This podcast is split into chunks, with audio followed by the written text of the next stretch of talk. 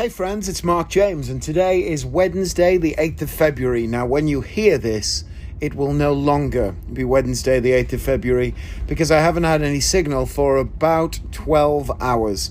I'm on a ship in the middle of the ocean, the North Atlantic Ocean, I think. I, yeah, North Atlantic Ocean. And um, I don't have any signal, so I can't post this straight away. So I'm going to post this in the morning when we dock in Funchal, Madeira. Right now, as I record, I'm sitting on the cabin floor in between the two beds. I've got a great cabin. I'm very pleased with it, and uh, I'm sitting. I'm sitting on the ground with my feet extended underneath the opposite bed to the one that I'm sleeping in. There are actually three beds in my cabin. There are two. Um, single beds, and then above one of the single beds is a pull down bunk. I've had a room like this before when Sarah and Joshua came with me on a cruise before to Barbados. Not on this ship, it was on a different ship, but it was the same company. And the um, the we had the same bed situation. Joshua obviously slept in the bunk, Sarah and I slept in the two singles, and it was good times. So I was pleased to have a similar cabin to that again this time. Last time I was on this ship, I was up on a higher deck, and the sea is a little bit wavy tonight, so I'm glad I'm not on a higher deck because you know the rules. The more you pay, the more you sway. That's what they say. The more money you pay to get higher up the ship, the more you sway backwards and forwards when the ship rocks for obvious reasons. There is sort of a sweet spot to be on the ship so that the swaying is minimized. It's probably deck four or five. I'm on deck four. I have a huge uh, porthole window. It's probably the size, I mean, it's squarish, but it's probably the size of a 50 or 60 inch television. It's pretty big. It's a, it's a huge window. So out of that, I can see the ports in the morning. I can see the sea when we're sailing during the day. I've got some fabulous sights out of the window. Last time I was on here, I had an internal cabin. So when you're walking down the corridor, obviously there are doors on your left and right. And depending on which side of the ship you're on, the port or the starboard, depending on which one you're on, you have either cabins that are facing outwards and have got windows or portholes, as they're of course called on here. There's a whole different vocabulary, isn't there, on a ship? Or you turn into a cabin that is on the inside of the ship.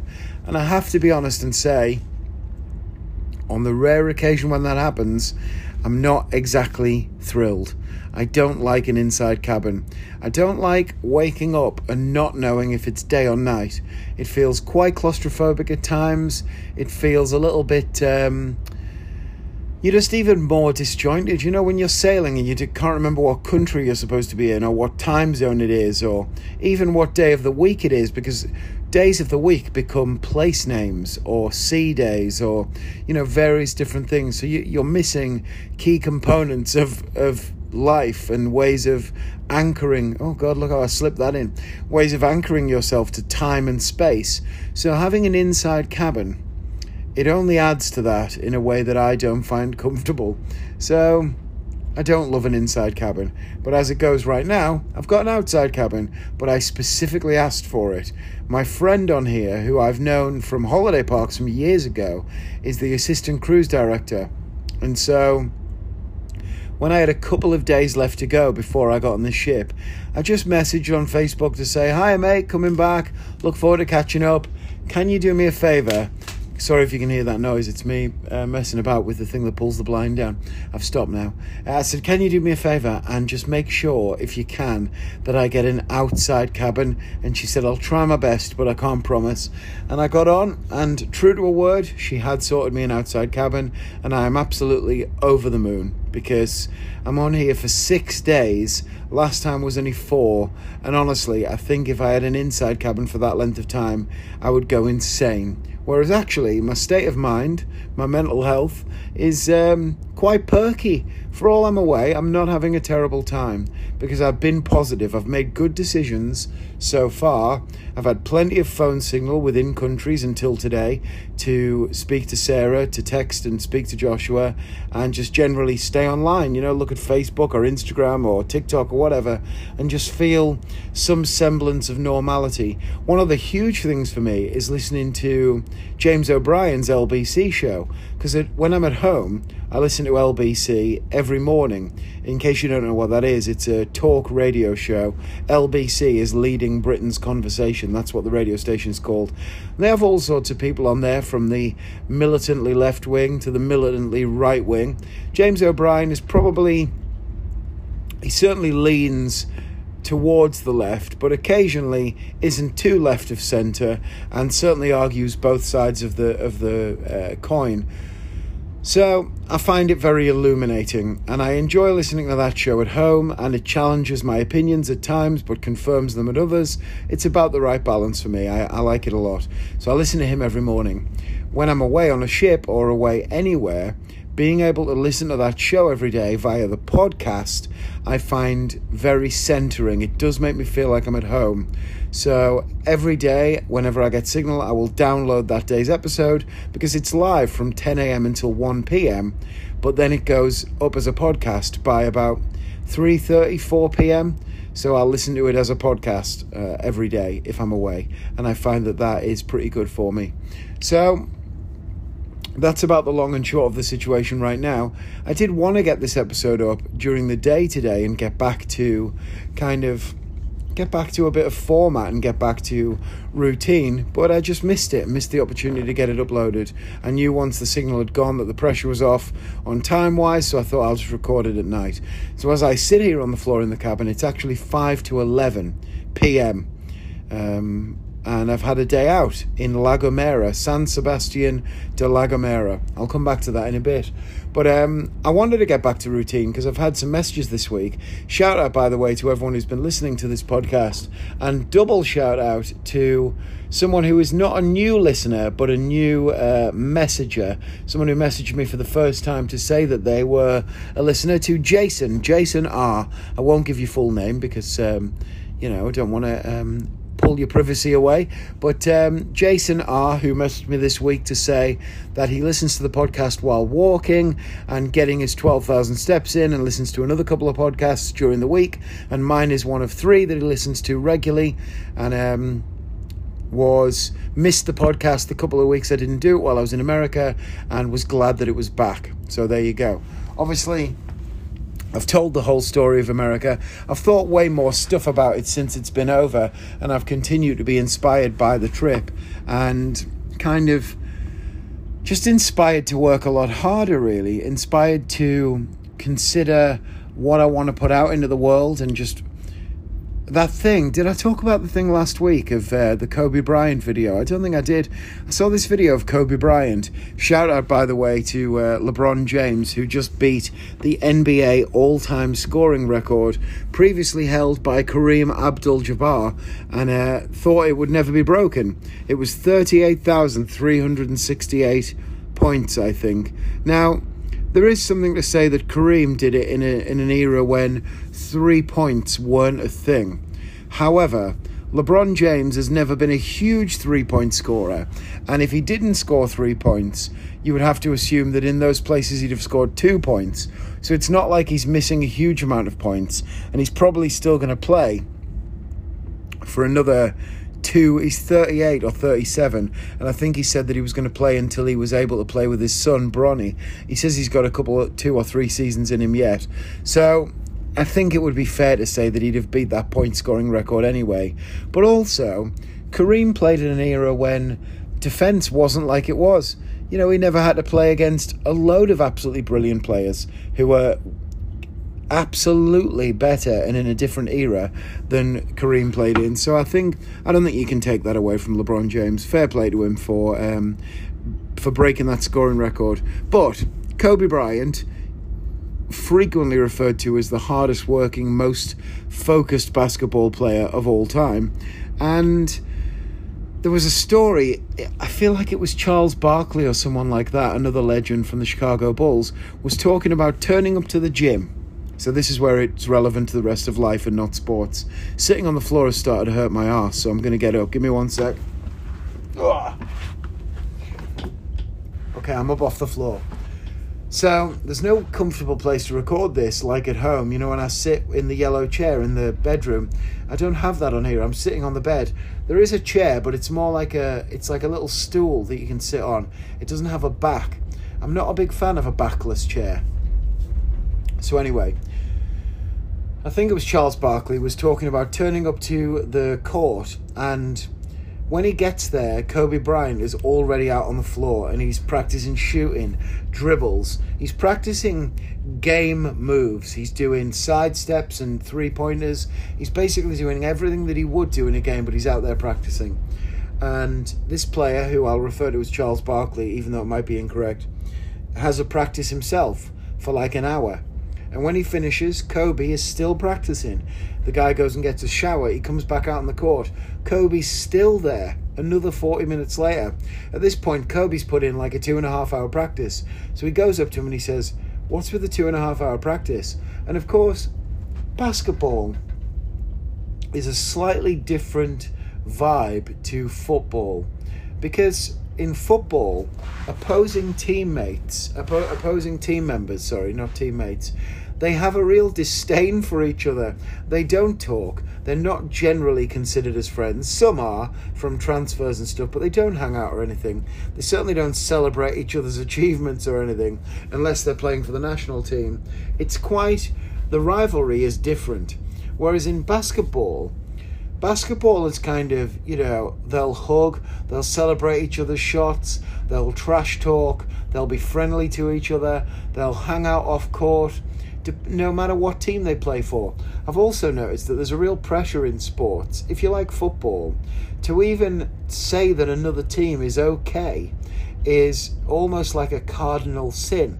You'll get slammed for that in football. When I say football for Americans, I'm obviously talking about soccer because we're talking about basketball, which is predominantly an American sport. Um, Whereas in basketball, people will switch, not switch allegiances, but people will follow players. It's not unusual to have someone who followed the Cleveland Cavaliers now identify as a Lakers fan because they love LeBron James and they'll follow LeBron James. You know, maybe if Kevin Durant left the Brooklyn Nets, he would people would follow that team that he went to. It's kind of weird like that. So you do see this mix of, of players talking and talking to each other in a friendly way. And so this player that I'm referring to is Charles Barkley says to him, "What's with the what's with the long practice?" And apparently Kobe says, "I saw you come in, and I just wanted you to know that no matter how hard you were willing to work, I would work twice as hard." And it made me think to myself, I'm not in I'm not in competition with anyone like that in a sense that they could see my rehearsal time. The people that I'm in competition with in my industry only see my output. That's probably true for a lot of industries. They only see the shows that I put out, the new material that I release. They only see the results that I get from scores or from, you know, comments on my Facebook page or videos that I make. They only see my output. They don't see how hard I work behind the scenes.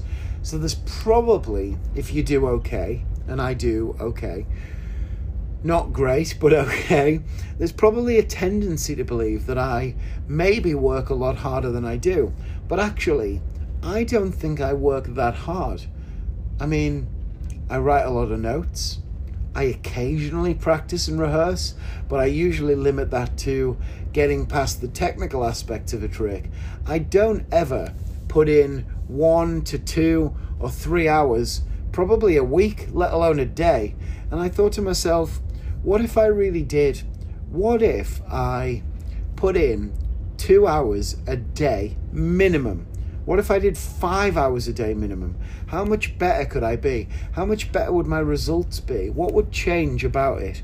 And I was thinking, I was talking to another friend of mine about this this week because I have a friend, and to name him would potentially be unkind, but this friend of mine would probably tell you that nature has not delivered him the greatest assets when it comes to what we what we would understand as book learning. I have always been someone who's fairly good at book learning. So I do well in tests, I did well at school. I don't struggle that much to learn things or to um, you know have good powers of logic or whatever. I have what you might what might be considered a high IQ. This is not self praise for no reason, by the way. I don't think that I'm anything special. And I'm about to tell you that this friend of mine does way better than me. But this friend of mine who is not like that is not especially verbose or doesn't necessarily boast a huge vocabulary, would tell you that they didn't do especially well in tests or flourish at school. However, they are crushing it when it comes to business. They run five or six different online businesses, websites that sell things. They buy stuff randomly, will tell me that they buy, you know, I bought 400 of these things from China, I'm going to sell them. And then I'll see them five months later. What happened with those 500 things you bought from China? Oh, I sold them all. I made £15,000. And I'm like, that is crazy. When I think about how hard I have to work, how many miles I have to drive, how many shows I have to do, how many people have to watch me and clap and like it and tell other people that they liked it, how many tricks I have to perform to make £15,000. It's just beyond comprehension. This friend of mine makes at least twice what I make and they never go further than an hour away from their house. They don't have to go on ships, they don't go on tour, they just run all these different businesses. And they would tell you that they're not as smart as me, but they probably do work 10 times as hard as I do. And I wonder if kind of coasting through school and doing pretty good on exams without trying hard and always being referred to as being smart without trying that hard.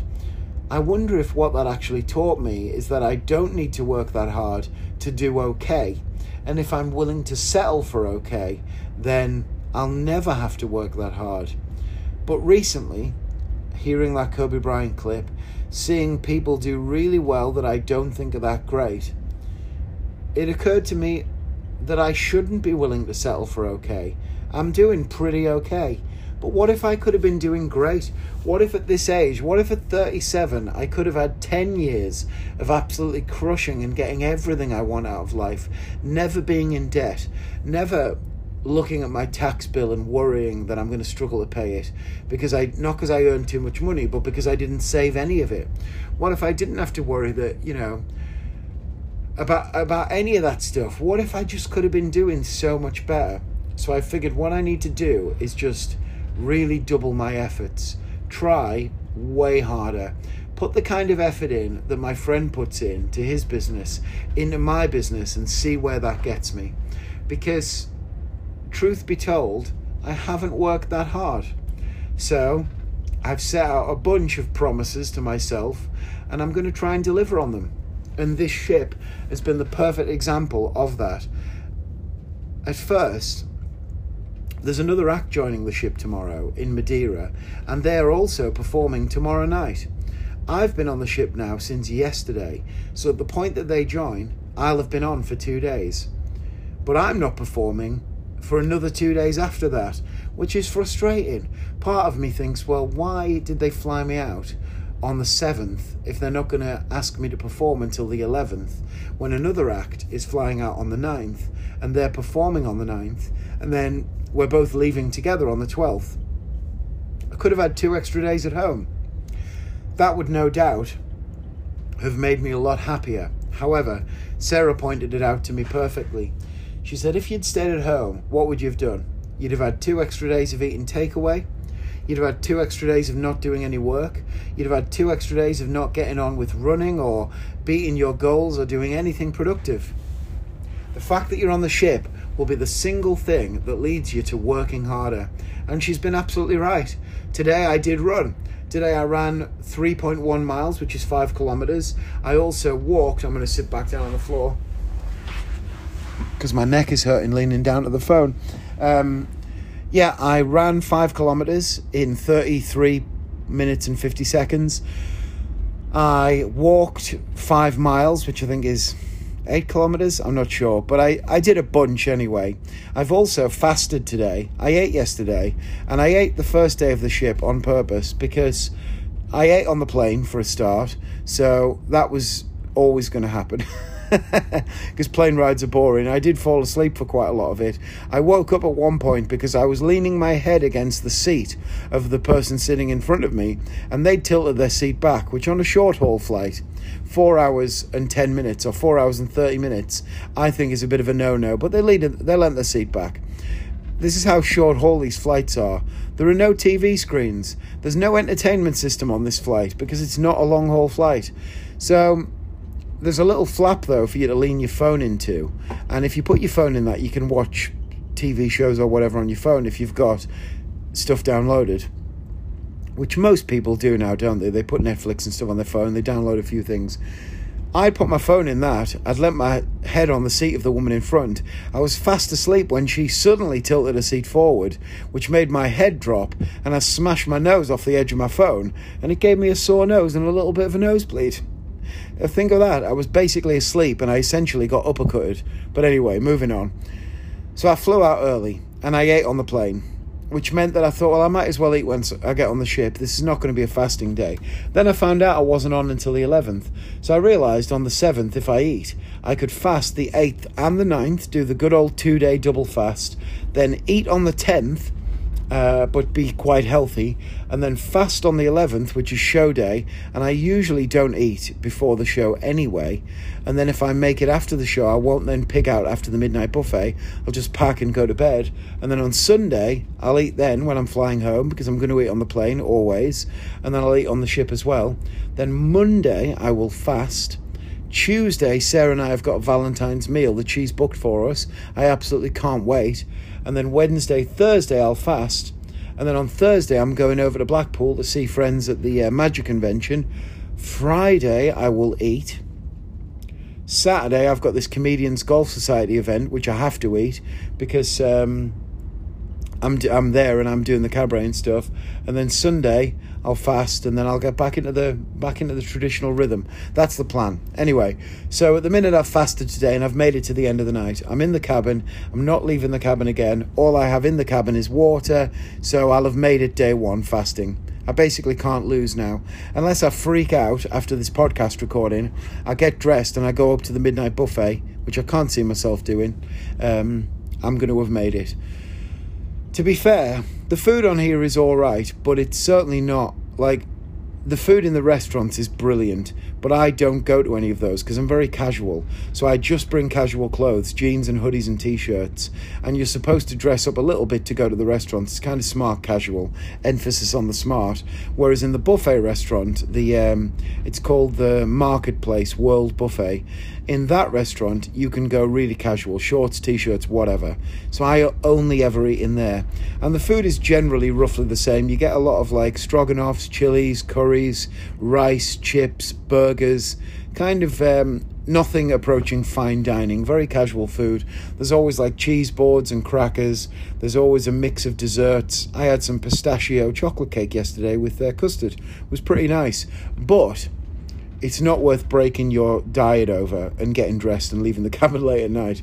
Actually, the midnight buffet is usually one of my favorite things. The cheese sticks, the um, deep fried halloumi cheese, they're pretty up there as far as great things go. But um, I'm not fussed, so I'm going to fast today and fast tomorrow. Tomorrow we're in Madeira. Mm. Madeira is usually famous for steak on a stone.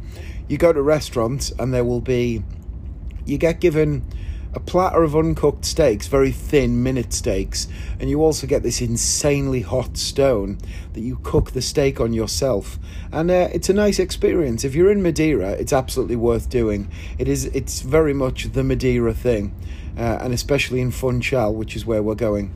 What I'm looking forward to tomorrow is running in Madeira because I've never run there before, and I ran today in La Gomera and I've run there before, but I've started a new highlight on my um, Instagram because I'm going to post my runs, the map, and then my stats wherever I run.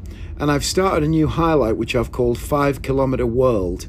And I'm just going to save all the places in the world that I run 5 kilometers. Whenever I run somewhere new, I'll add it to that. So I haven't even done one at home yet, but I have obviously run five kilometers at home a bunch of times. But I'm going to save whenever I run in a new town or a new uh, city or a new country or on a new continent or whatever. I'm going to share that run. I wish I'd started it last week when I was in America. Unfortunately, I didn't run in America. I walked quite a bit, but I never went for a run.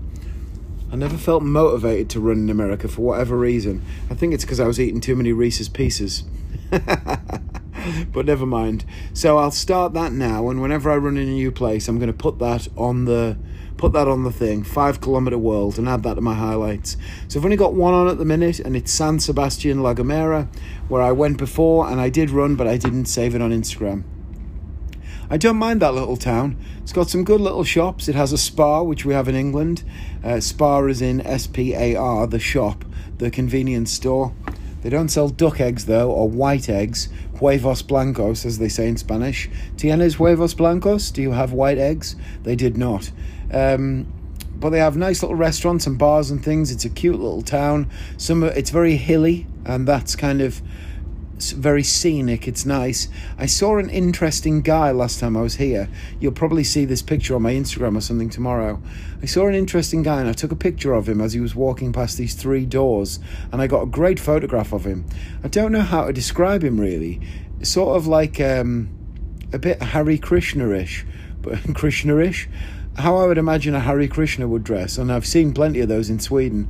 But um, he was wearing kind of baggy pants and a sort of I don't know if the clothing is in some way um, religious. If it if it is, it would be Hare Krishna or Buddhist or something like that. And he was wearing this kind of little hat that almost looked embroidered, like maybe um, maybe cross stitched or whatever. Not cross stitched. What's the other thing that's like that? Sarah did it for a bit, um, where you basically knit, but a certain type of knitting. I don't know. Anyway, a hat like that, and um, like like the kind of hat you might wear in a Turkish bath almost, and uh, flowing sort of robes. He's very interesting, and I took his picture last time I was here as he walked past these three doors, and I saw him again today. Seven or eight weeks later, I see the same guy just bobbing around town. I guess that's what he does. He just hangs around town. I took his photograph again. I got a different picture of him today. So I'm going to post those two next to each other on my Instagram tomorrow because uh, it's interesting. And if I come back in a year or in six months, or if I ever come back to La Gomera, San Sebastian, then I will take his picture again. I'll try. Could be quite interesting. What if I photograph this guy once a year for the next 20 years? That'd be good, wouldn't it? Who knows? But anyway, so I took his picture again, and I don't mind this little place. It's been years since I last went to Madeira. Last time I was in Madeira, I was on Fred Olsen, and I was alongside some other acts. Uh, Taffy Spencer, a magician, was working another Fred Olsen ship, and I was there with them, uh, with him. Phil Melbourne, a comedian, I think, was there. Um, I don't remember who else, but there were certainly some other acts, and I went to a steak on a stone restaurant with them and I was on Fred Olsen. So that'd be interesting to go back. I don't know what the run's going to be like. What I'm going to do is walk first because I walk for an hour to warm up, like as if I'm walking Joshua to school. So I guess I think we're in port quite a, quite a long time tomorrow. So my plan is to walk um, away from town uh, in the longest, wherever I got off the ship, the longest straight road I can see. Please God, don't let it be tender boats. But the longest straight road I can see, I'm going to walk that and hopefully get close to two or three miles and then run back. And then I'll get on the ship, I'll get changed, I'll put normal clothes on, not running stuff, and then I'll walk. I'll go off the ship again, have a good walk around town and explore and see what's going on. I'll probably drink a Fanta because Fanta in Spain is the best. Spanish Fanta. Spanish Fanta is like Mexican Coca Cola. If you've ever had Mexican, if you've ever had Coca Cola in South America or Mexico, it's phenomenal. And if you've ever had Fanta in Spain, it's phenomenal. It's loads better than anywhere else you get it. So I think Coca Cola is better in Mexico because they put different sugars and sweeteners in there that are banned in America and other places. And in Spain, I assume the Fanta is better because oranges grow in Spain, so maybe the quality of orange is better in in Spanish Fanta. Either way, it is better though. So uh, I'll have that tomorrow as well. But no food, ideally, will be the goal.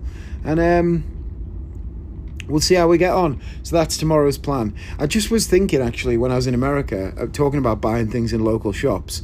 My friend George, who works for Vanishing Inc., had a bit of a cold, a bit of a flu in America.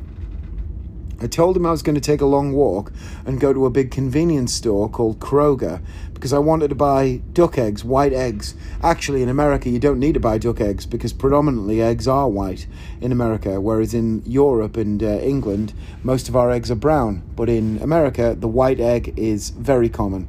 So I went to buy some eggs so that I could do silk to egg. And if you don't know that, it's a trick that is on my YouTube channel. Just search Mark James teaches a trick or teaching a trick. You'll find a video of me doing the trick that I need eggs for. And that's why I need eggs on the ship.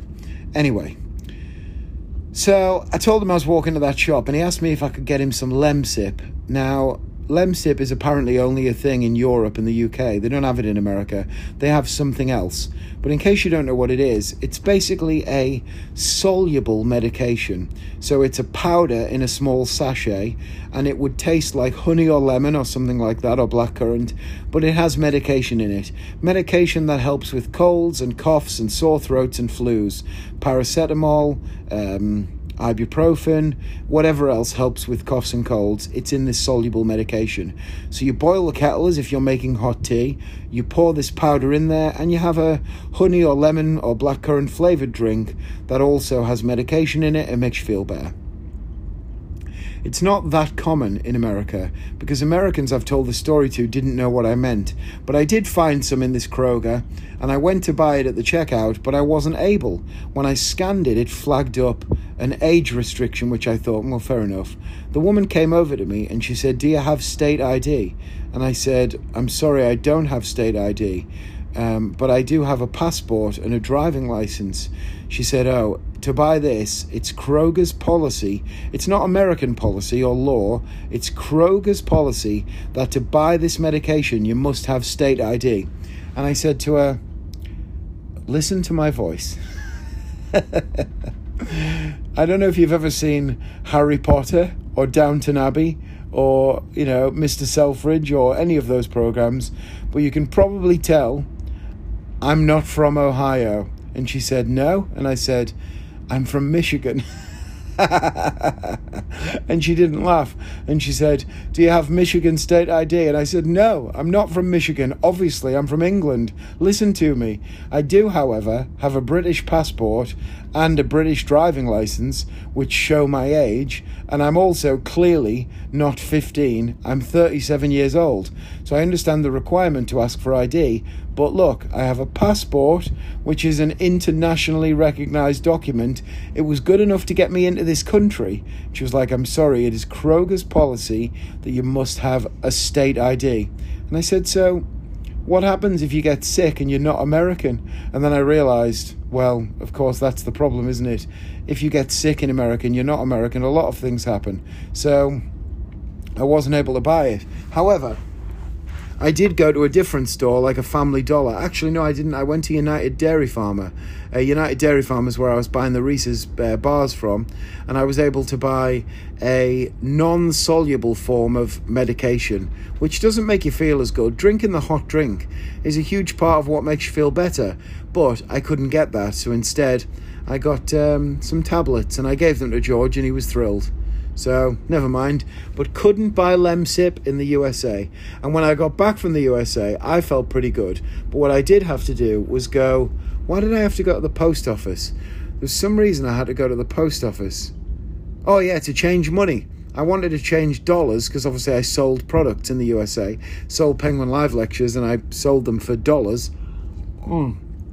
So I had dollars I needed to change back to pounds when I got back to the UK.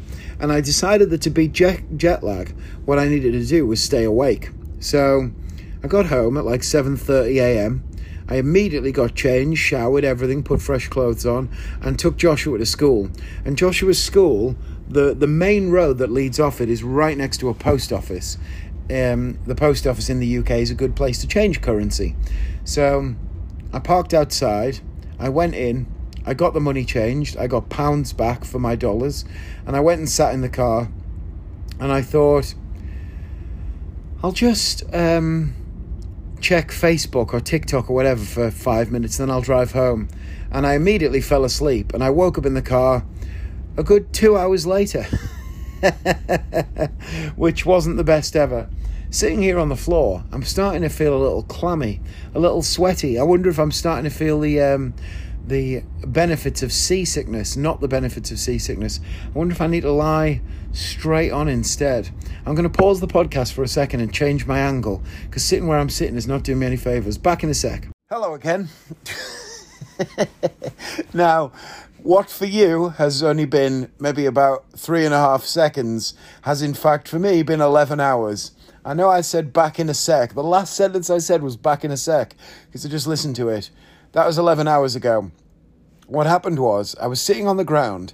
I started to feel myself fading. I don't know if it was a bit of uh, wooziness from the sea, which I don't generally get seasick, or tiredness or whatever, but I just felt a little bit clammy, a little bit of a sweaty forehead, and just felt a bit sort of tired and like I was slurring a bit. And I thought, I think I'm just goosed. So I stopped recording for a second and I thought, I'll just have a few minutes. I'll lie down on another angle because I was sitting sideways on, which means I was kind of moving uh, opposite to the rocking because the ship rocks, contrary to the belief that a ship rocks up and down, you know, forwards and backwards as you see them on um, on cartoons.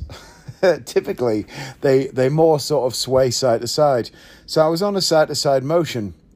Whereas if I laid on the actual bed, then I was on a forwards and back motion, and that's much more comforting. And I laid there for a couple of minutes, and then I woke up two hours later with my pajamas still on, and I thought, ah, maybe I should just go to sleep. So I took my pajamas off, got under the covers, and immediately went to sleep. And then I woke up this morning at about eight o'clock.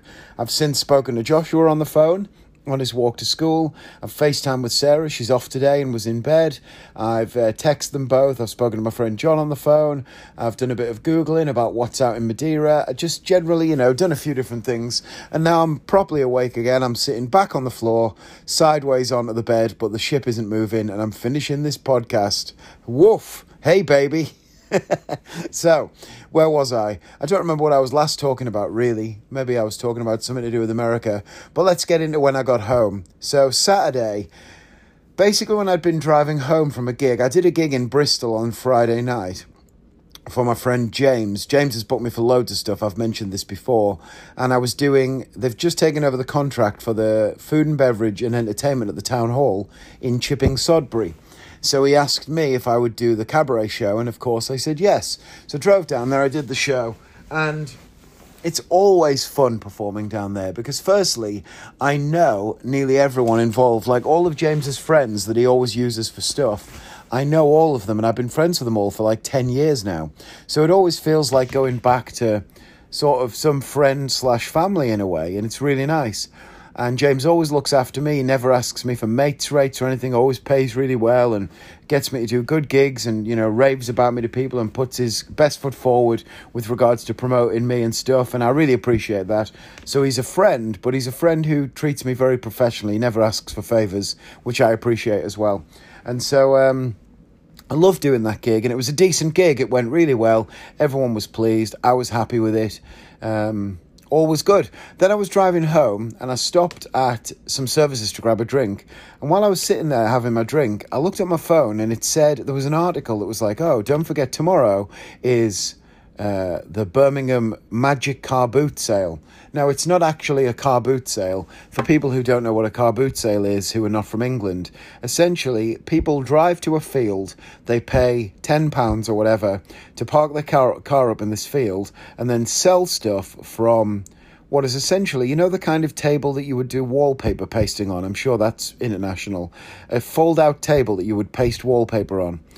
They set those up typically, and they sell stuff off them and out of the trunk of their car. It's called a car boot sale. This was like that, but it was inside of a venue. But it's called a magic car boot sale because effectively it's people selling off used magic. And um, I saw it saying, don't forget it's tomorrow. So early that morning, Saturday, I got up and I got Joshua up, and the two of us set off. Sarah was at work, and we set off down towards it. And as I was driving there, my friend Chris rang me to talk about some watches that he was interested in. And I said to him, I'll talk to you about this later today because I'll see you presumably at this Magic Car boot sale. It's only 10 minutes from where you live. And he said, Well, I might see you tomorrow when it's actually on. it turned out what had happened was the night before when I'd looked, I'd looked on this website called Magic Week, magicweek.co.uk, and they basically post up loads of news and stuff about magic, and I'd looked on it, and it goes live on the Friday night at midnight, but it's actually posted for Saturday. It's always dated Saturday and whatever the date is. But I'd read it on the Friday night because I'm a tit. When I read Don't Forget Tomorrow is the Magic Car Boot Sale, my brain said, Oh, it's Friday, tomorrow is Saturday, this is on on a Saturday. When actually I shouldn't have read that until Saturday. Or at least I should have realised that it was posted for Saturday. So the Magic Car Boot was only ever on on Sunday, but I'd made that mistake. At this point, I'm 40 minutes away from it. We're an hour into the drive. So Joshua and I, we turn around in the car and we end up having a great day out. We went to Standish, where my friend Andy owns a patisserie uh, at Harwood's Patisserie, it's called, and we bought some chocolate and desserts and stuff from there. We went into Wigan and we got these amazing, oh, these pies. Oh my god, these pies. We went to this pie shop in Wigan. If you don't know much about the UK, Wigan is famous for pies. The Wigan pie we've Googled the best pie in Wigan, and this place came up called Baldy's. Baldy's Pies. The chef who owns it, unsurprisingly, has a bald head. It's called Baldy's Pies. So um, we went there and. I, I, ordered three pies, but they come in a little tray each with uh, mashed potato and gravy and stuff. And you cook them yourself at home. They're part baked, so you do the rest of the cooking at home. And um, I ordered these three pies and then I said, How much is that, mate? And he said, £36. these pies are 12 quid each. Now, to be fair, they are amazing, but they're 12 quid each. They're not fucking about when it comes to pricing these pies, let's just say that. So um, I got the pies and I went home, and all was good. We ate them, and Sarah was shocked they were 36 quid, but then she ate them and she was like, they were pretty good. And then the next day she went, Those pies were. good, weren't they? She brought them up again. Then I think we mentioned it again another day. So we're definitely going to have those pies again because they were spectacular. So a good little excuse to go to Wigan, which was decent actually. I don't know that I've ever been to Wigan before, apart from to go to a football match with Joshua at the DW Stadium. We've been to see Preston play there twice. So um, going into actual Wigan town was pretty decent. I didn't mind it at all. Then Sunday we got up again, and for the second time, we set off to this magic convention thing.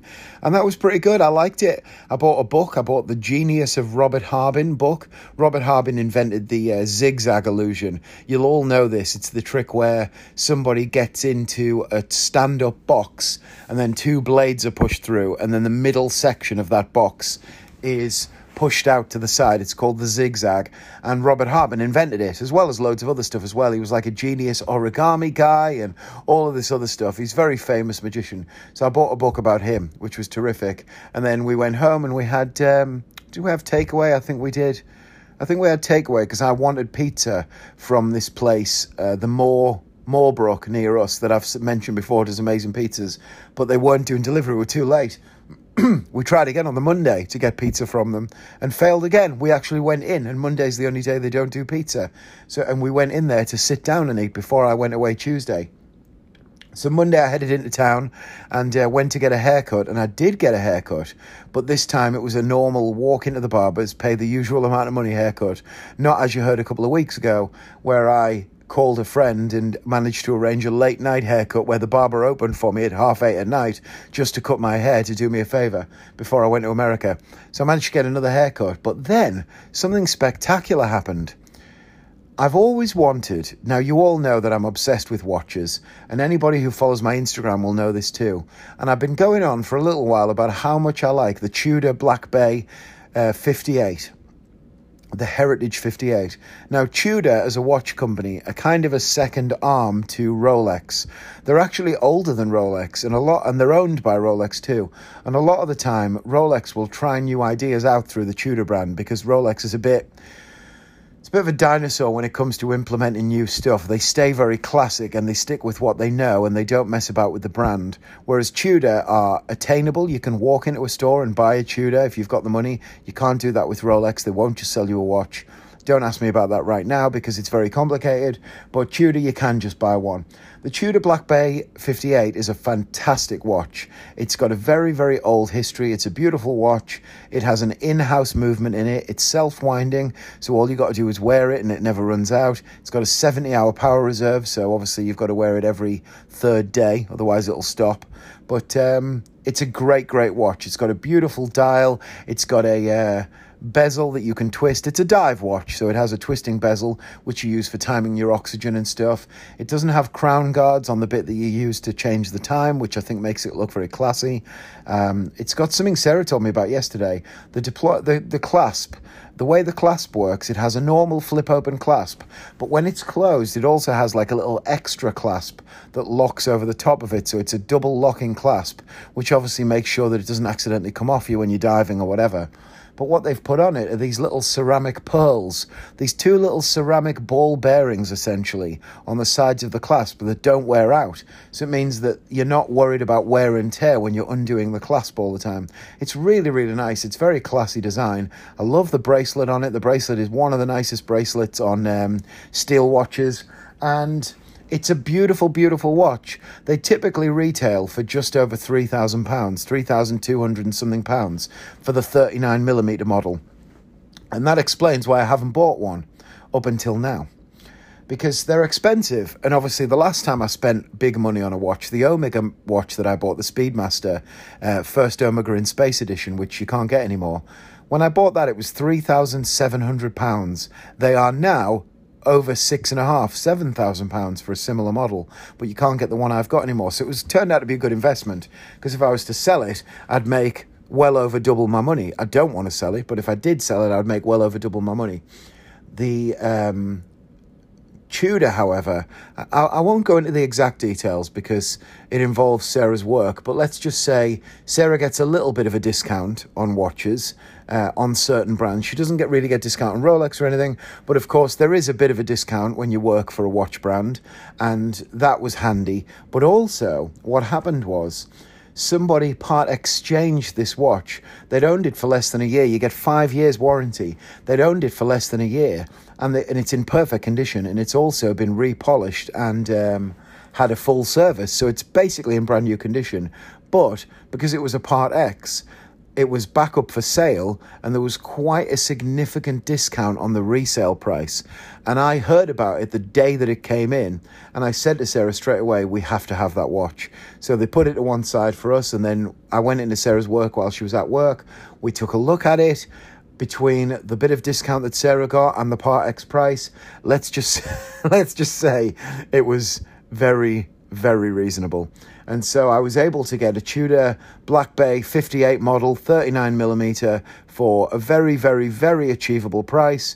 Uh, we got it on finance too, so I just put down a good deposit, and it's the kind of money that you don't really even notice coming out of the bank. It's really, really good, uh, even over not that long of a time. So I bought a Tudor Black Bay watch and I'm thrilled with it. Another watch to add to the collection. I'm wearing it on this trip. It's the first time I've obviously been able to wear it anywhere.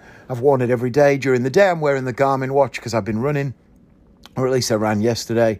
But otherwise, I'm wearing the Tudor full time. And every single time I look at it, I spot something new that I didn't know about it before, and it makes me enjoy it even more. So I really, really just, I love it. I love it so much. It's a fantastic watch. So that's a few more things ticked off the list. Monday, failing to get pizza. Saturday and Sunday with Joshua, new watch. I think I talked about running a bit yesterday, but I don't exactly remember. But I, I did. I talked about five kilometer world, didn't I? And how I'm putting that on uh, Instagram, and how I spotted the same guy and I'm taking his photograph. Good. Talked about that.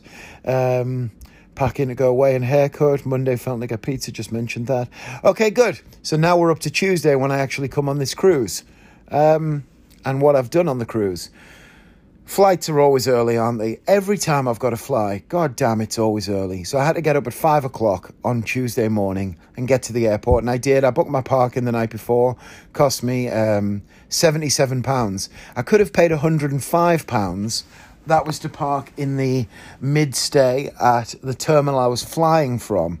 But then I noticed in a different terminal they had parking for seventy-seven pounds, and I thought, well I'd quite like to save that money. I mean, it was £108. So I saved 30, £108 in the other one, 77 in this. That's right. So I saved £31. And what it meant was that I had to walk from one terminal to the other. The walk is like, it says it's 15 minutes if you use the travelling walkways. And I thought, you know what? 15 minutes there, 15 minutes back for the sake of uh, £31. I'll take it. It's a pound a minute. One to sneeze. Gesundheit. Um, as we've just bought a ball, a watch, and all that sort of stuff, I thought for 30 minutes walk, I'll save £31 all day long. Plus, the walk won't do me any harm. However, one of the comments I got last time I was on this ship. Now, my act is always my act. I always do the same stuff. I do billiard ball manipulation. I do um, chop cup. That's the cup and ball trick. I do, you know, a trick where a handkerchief turns into an egg and all that sort of stuff. My act is best viewed for rooms of like three to 500 people. I mean, up to 500 people, I think. The theatre on this ship is quite big, but not so big that that makes my act a problem. However, quite a lot of passengers on cruise ships in general are very old. That's just the way the game is. Eyesight is perhaps not what it once was. So, one of the comments I got from my feedback, I smashed the scores by the way, I got like a 9 out of 10. But one of the comments was it would be great if I had some bigger material. And of course, I do have bigger material. I've got cigar box juggling, I've got the multiplying bottle trick, I've got loads of stuff that plays way bigger. I just didn't do it the last time I was on the ship because you get 20 kilograms luggage allowance. And when you've got to bring your suit, your clothes that you're going to wear during the week, all of your props, 20 kilograms is not a huge amount. Toiletries, all that sort of stuff. So I fed that back and said, I would love to bring bigger stuff, but 20 kilograms is just not enough to do that. Um, so they gave me 40, bless them. They gave me two suitcases. So I've brought two suitcases on this trip in order to facilitate more stuff. But that's where it becomes a problem when you've got to walk 15 minutes with walkways at the airport in the morning at 6 o'clock in the morning. When you've got two suitcases and a bag on your back with your hand luggage stuff. However, then I get to the first walkway and it isn't running, it's not turned on then the second one isn't, the third one, and I basically walked the entire, what turned out to be over 20 minutes walk because not a single one of the long travelator things was turned on. Every single one of them was turned off. So I had to walk the entire distance with no assistance at all. And it's Terminal 3 I'm parked at, but I'm flying from Terminal 2 You'd think that that would be next, but it isn't. Terminal 1's in the middle. So you've got to go to Terminal 3 via Terminal 1 to get to Terminal 2 total ball ache. Uh, but I got there and I made it to the bag drop. I dropped the bags off, had a nice little chat with the guy, check in, and I hadn't checked in. One thing I've noticed is that, tell me if you know the reason for this, but aside from perhaps the fact that they oversell flights, and maybe if you don't check in, there's a danger you'll lose your place. But then again, I always turn up brutally early to flights. I'm always way earlier than the amount of time it says you've got to get there. But I normally check in online the day before the flight when you're requested to, especially for America because there's usually loads of bullshit you got to go through. But with European flights, I'll normally check in. However, when I'm flying via when I'm flying to a cruise, I've never booked the flight myself. I've been given the flight details, but I don't have the email address or any of the details to check in online. So I can't check in the flight. Literally, checking in the flight when it's been booked for you by a third party for a cruise or whatever is impossible. So every time I turn up for the flight, I'm not checked in. So I go up to the check in desk. It's called the check in desk, right? That's what it's meant for. Have you checked in online? No. Okay, great. They check you in, they do the bag drop for you. Takes about two minutes. It's a complete piece of piss. You know that it's been done correctly. You know that your bags are on where they're supposed to be. Everything is great. You don't have to worry about the stupid peel off label that you have to put on your suitcase and putting it on the right place. You don't have to do any of that stuff. If you've checked in online, then you have to go to the bag drop area instead because you've already checked in. So then you go to the bag drop machine, you have to weigh the case, you have to put all the details in, scan your passport, type in loads of bullshit on the screen, essentially do the job of checking in again. Then you get the label printed out if the label machine is working properly. Then you have to attach it to your bag yourself, and working out how to do that is always stressful because you've got to peel off the right end and stick it in the right place and yada yada yada. All I'm saying is checking in online is bullshit unless there is a really good reason that you've got to do it or should do it, I honestly, from now on, I'm not going to bother checking in online because on the days when I can't check myself in online, it's never made a single difference. It's always easier and better when I haven't checked in online first because you don't have to do the bag drop yourself. The bag drop is part of the check in process at a desk. But when you've checked in online, you have to go to the machine. It's ridiculous. So, Fuck checking in online. I'm not doing it anymore. unless it's America, because I always get stressed about flying to America and I want to make sure that everything's done. But in future for European flights, no, I'm not doing it. I'm just turning up to the airport and letting things go how they go. That's all I got to say about that. the only other thing I've got to talk to you about, and we're just coming up on an hour actually, we might have already tipped an hour, hard to tell when it's two separate recordings, is that, uh, hang on, I'm just leaning forward for my notebook. Last night I sat in the restaurant. I sat outside for a bit, but I also sat in the restaurant. And I really started working on what my next show is going to be. I met, I think I mentioned this already, but I met this artist at the Magic Convention who does those old school posters, um, like Keller and Thurston and Houdini, and well, not Houdini really, the ones I've seen, The Great Carter, those kind of old fashioned magic posters. And I really want to get um, a poster like that for my next show. It's not for this year. I'm already doing Instant Magic 2.0 for this year. But uh, I'm going to start working in some of the material for that show this year. And then I'll rebrand the show. I think it's going to be called. I quite like when shows are called like The Greatest Show in the Universe or The Wonder Show or something like that.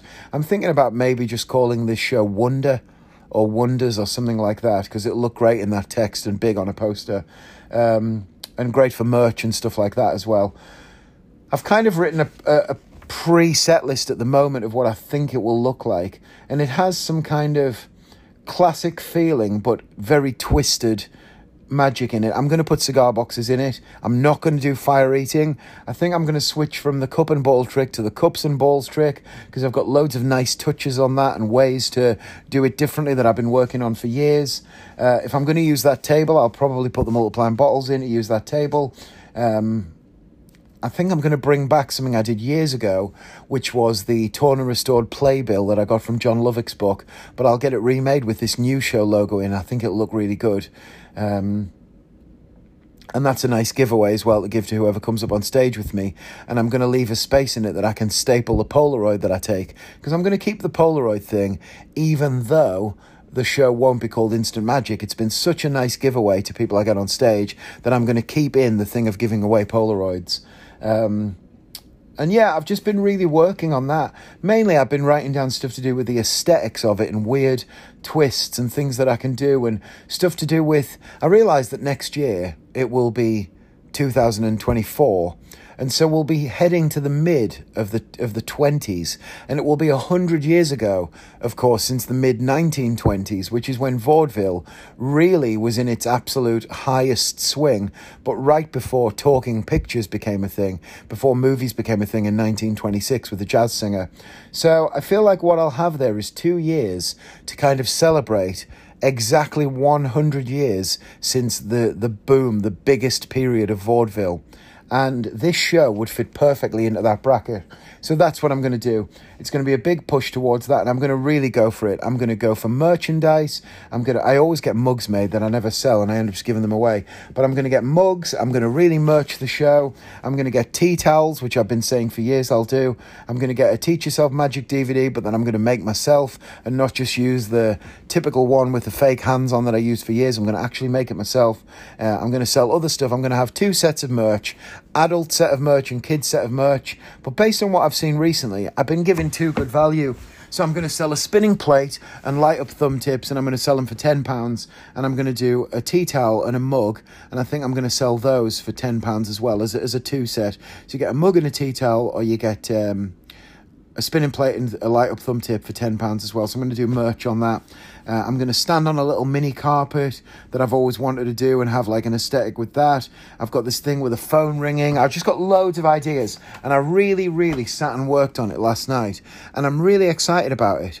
I think it's going to be my best thing, my best work so far, and I'm giving myself plenty of lead up time for it. Some of the ideas that I want to do are in the show right now, in my current show. Some of them are not, but they're in and around. They're definitely workable. So this is it.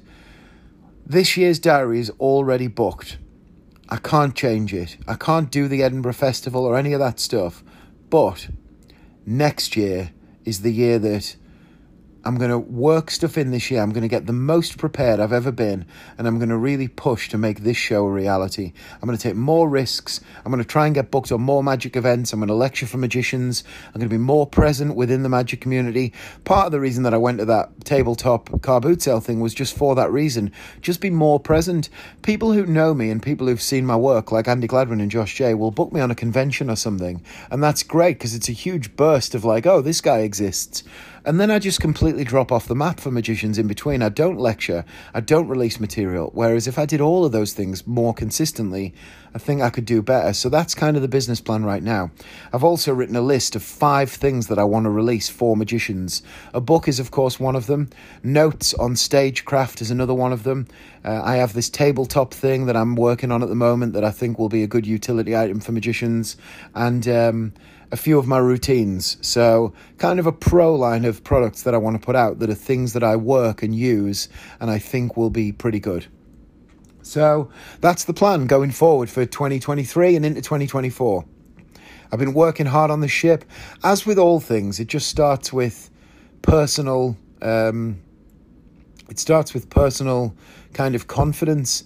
Being overweight again having slipped and let things fall back is just the biggest block and border to nearly everything because it makes me basically not want to be seen by uh, anyone. But I'm not so far gone that I can't get it back fairly quickly. So, running yesterday, I'm going to go out and run today. That's next job after I finish this podcast. Uh, fasting again today, going to eat tomorrow, and just um, going to work hard. This is the year everything's going to go well for us. Joshua starts secondary school this year. Sarah finishes her immunotherapy this year. We're going to book a great holiday. I've been given loads of great American opportunities. I've got an America's Got Talent audition coming up in a couple of weeks.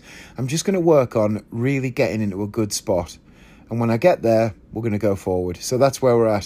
Thanks everyone again for listening. That's going to be the end of this week's pod. Uh, I'm going to aim to record again next week on Wednesday or Monday. Not really sure. Need to find the rhythm with that again and work out what's what. Um, but I am going to at least aim to get a podcast out every week.